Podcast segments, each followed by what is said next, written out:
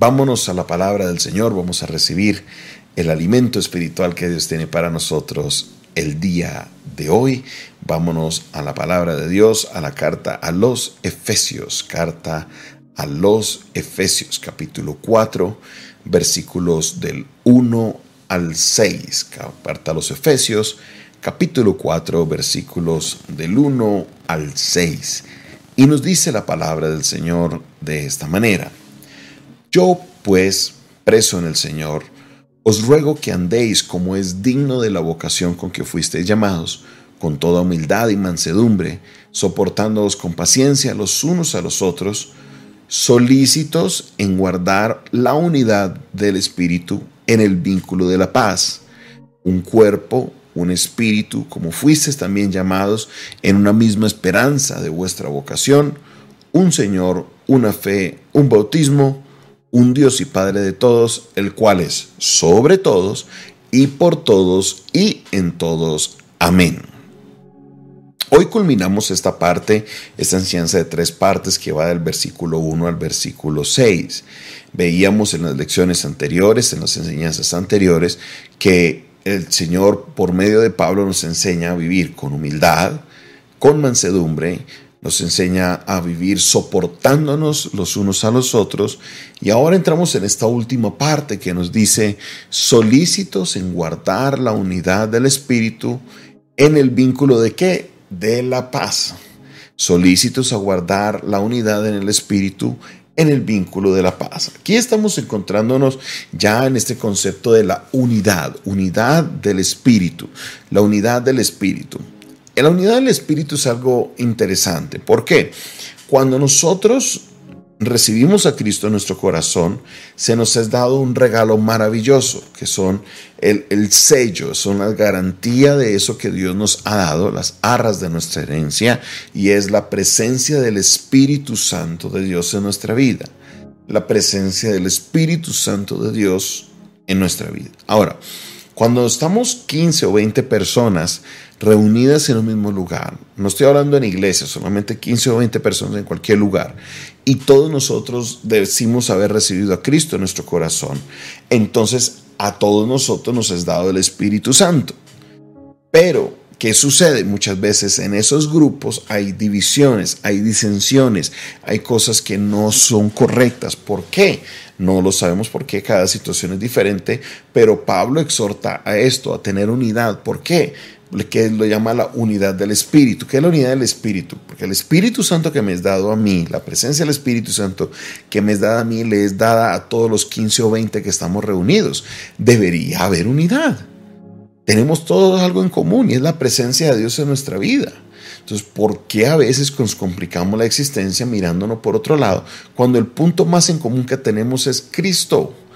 Cristo, la presencia del Espíritu Santo en nuestra vida, eso es todo.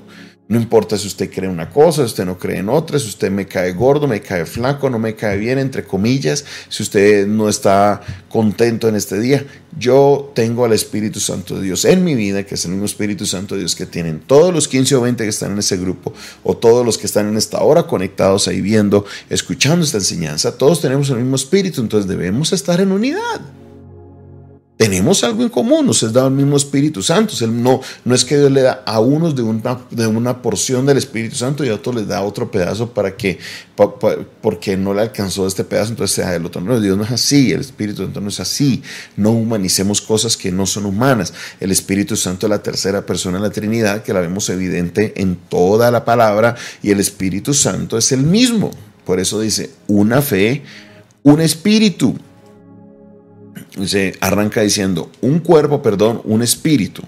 Un cuerpo, hablando del cuerpo de Cristo, un solo espíritu, el Espíritu Santo, no más. No, no, no hay dos, tres Espíritus Santos según su carácter.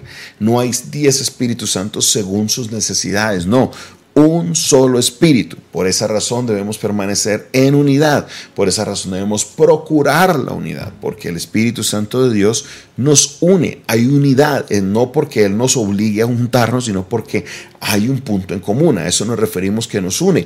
Hay algo que nos une a todos y es la presencia del Espíritu Santo de Dios en nuestra vida un cuerpo, somos partes todos del cuerpo de Cristo, no hay 20 cuerpos de Cristo por si a usted no le gusta uno, vaya brinque a otro, no, todos somos parte del mismo cuerpo. Ahora en versículo 5, ahora también, un solo Señor, un solo Señor. Y aquí se está reafirmando eh, Deuteronomio capítulo 6, Jehová vuestro Dios, Jehová, uno es, un solo Dios. No somos religiones politeístas que creemos en muchos dioses, que usted puede tener cuantos dioses usted crea tener. No, un solo Dios, un solo Señor, no más, un solo Señor de nuestra vida. Ese Señor se llama Jesucristo, no más, nadie más. No es para que usted tenga dioses o señores por todo lado, no. Un solo Señor, Jesucristo, un solo cuerpo, el cuerpo de Cristo, un solo Espíritu, el Espíritu Santo. Unidad, unidad, una fe. Una fe. Una fe, claro. No hay diferentes fees, es una sola fe en Cristo Jesús. Y esa fe en Cristo Jesús nos da la salvación y nos abre la puerta para tener comunión con Dios. Un Señor, una fe. Preste atención, un bautismo, un Señor, una fe un bautismo, no dos, no tres, no cuatro, no cinco bautismos. Y aquí quiero hacer una pausa y, entrar a un tema que es una pregunta que me hacen mucho. Y es el bautismo. No tanto el bautismo, sino el rebautismo.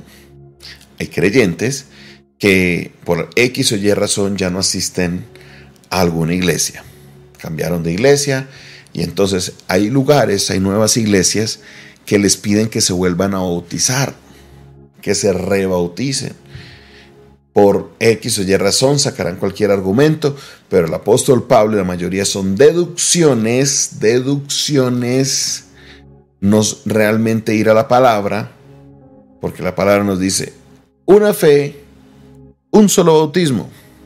Si usted es bautizado en el nombre del Padre, del Hijo y del Espíritu Santo, un solo bautismo necesita que yo vengo de la iglesia bautista, usted ya es bautizado, perfecto, aquí en nuestra iglesia le recibimos, no tienes que volver a bautizarte.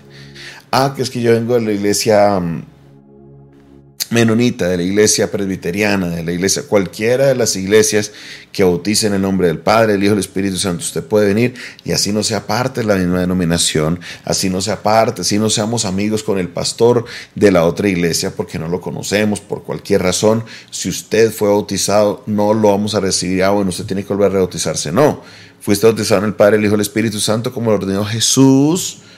Ya esto es todo, suficiente. Una fe un bautismo. Pastor, es que yo fui bautizado y me alejé del camino y me fui por allá, hice esto, esto y lo otro y ahora quiero volver al camino. Ya fuiste bautizado. No hay necesidad de estarse rebautizando todo el tiempo, que si fuera por eso, por cada vez que pecamos, rebautizarnos, pues nos tocaría rebautizarnos todos los días. Pero eso no es así. Una sola fe, un solo bautismo. Es un paso de obediencia. No son 10, no son 15, no son 20. Una fe, un bautismo. Un Señor una fe, un bautismo. Un Señor, una fe, un bautismo. Un Señor, un Quirios, solamente un Quirios, un Señor, un Jesús que gobierna nuestra vida. No dos, no tres, no, es un, no son diferentes Jesús en diferentes lugares de la Biblia que ordenan hacer cosas diferentes, no. Un solo Señor, una sola fe, un solo bautismo. Versículo 6. Un solo Dios y Padre de todos, el cual es sobre todos y por todos y en todos. Uno, sobre, por y en todos. El Padre está sobre todos nosotros. Él es más alto, el más sublime, el altísimo, nuestro Dios. Uno solo, vuelvo y reitero, un solo Señor, un solo Dios, no más. Ahora sí, Deuteronomio 6, Jehová vuestro Dios, Jehová, uno es. Un Señor, habla de Jesucristo, nadie más, un solo Cristo, no hay dos, no hay tres, un solo Jesús, un solo Padre. ¿Y qué? Y está por encima de todos. Un solo Padre, perdón, un solo Dios y Padre de todos. ¿Padre de quién? De todos, no de algunos, no diferentes padres, Dios es Padre de todos y Él está sobre todos. Su soberanía es así. Él está sobre todos. Su gobierno, lo que Él dice, está por encima de todos. Él está con todos, perdón, por todos, a favor, por nosotros. Y por último, Él está en nosotros. Emanuel es Dios con nosotros. Eso es algo maravilloso que observamos en la palabra de Dios. Esto es especial. Un solo espíritu. Un solo espíritu. Un solo cuerpo. Un solo Señor. Una fe. Un bautismo. Un Dios por Padre de todos, el cual es sobre todos, por todos y en todos. Vivamos en unidad entonces. Vivamos en unidad. Unidad no es que todo el mundo tiene que cambiar a mi manera de pensar, no, unidad es que yo conociendo las diferencias de todos, igual podemos estar en el mismo lugar. Que no tenemos que estarnos agarrados de los pelos solo porque tenemos alguna diferencia, ya sea doctrinal, emocional, eh, personal, cualquiera que sea. Unidad. Unidad. Vuelvo a traer a colación la oración de Jesús. Padre, que ellos sean uno como tú y yo somos uno. La unidad es parte del sello que tiene que caracterizar la vida del cristiano. ¿Estás viviendo en unidad? Cuando hablamos en unidad, hablamos en unidad primero con tus hermanos de la iglesia, hablando como en categorías, hablando de unidad en tu hogar, con tus amigos, unidad con otros creyentes de otras iglesias que aunque no los conozco, ¿cómo estoy en unidad con ellos? También en mi hogar, cómo está mi unidad con mi esposa. Son, tenemos el mismo espíritu, nuestra unidad tiene que estar bien. Todos debemos vivir en unidad. Y esto es importante porque si hay algo que es peligroso, especialmente en la ciudad donde Dios nos ha permitido desarrollar ministerio, es la división. La división es como que este versículo de la Biblia lo hubieran borrado completamente. División, no me gusta lo que hace el pastor, tengo algún liderazgo, pues me llevo gente y abro otra iglesia. Me llevo gente y abro otra iglesia. Me llevo gente y abro otra iglesia. Esto no es la voluntad de Dios. La voluntad de Dios no es la lo que es la división, es al contrario, es la unidad. No estamos de acuerdo, no hay problema. Hablemos. No estamos de acuerdo, listo, no hay problema. Hablemos. Tenemos al mismo Dios, tenemos al mismo Espíritu, al mismo, al mismo Señor Jesucristo, Él que está en nuestra vida, si Él gobierna, una fe, un bautismo. Así que ya sabe, vivamos en unidad, porque esta es la voluntad de Dios para con nosotros. Padre Celestial, en esta hora te pido que seas tú obrando en nuestra vida, en nuestro ser, que nos seas perdonando, Dios, por aquellas veces que hemos querido vivir no en unidad, hemos querido vivir, Señor, en división. Padre Celestial, trae restauración sobre nuestra vida. Señor, obra en nosotros. Por aquí en este texto podemos evidenciar que a ti te agrada, Señor, la unidad. Te pido, te ruego que obres en la vida de cada persona, Señor, que pides sabiduría el día de hoy para poder vivir en unidad con otros hermanos y que podamos así juntos glorificarte a ti, Señor un solo cuerpo, un solo espíritu, una fe, un bautismo, Señor, un Señor, uno solo. Gracias. Gracias Dios porque sé que estás obrando en nuestra vida y sé que nos ayudarás por medio del Espíritu Santo a vivir en unidad. En el nombre de Jesús. Amén. Amén y amén. Esta fue una producción del Departamento de Comunicaciones del Centro de Fe y Esperanza, la Iglesia de los Altares, un consejo oportuno en un momento de crisis. Se despide de ustedes su pastor y amigo Jonathan Castañeda, quien les bendice en esta hora de la mañana. Les recuerdo, si usted quiere aprender más de nuestro ministerio, escríbanos al 316 617 7888, de nuevo 316 617-7888. Si me escribes fuera de Colombia, solo coloca el indicativo más 57 y así podrás contactarte con nosotros o si quieres enviar una ofrenda para que este ministerio siga avanzando, lo puedes hacer escribiéndonos por medio de ese número. Dios te bendiga Dios te guarde, no olvides seguirnos en todas las redes sociales como arroba CFE Cali o también como arroba Pastor Jonathan Oficial, arroba Pastor Jonathan Oficial. Dios te bendiga, Dios te guarde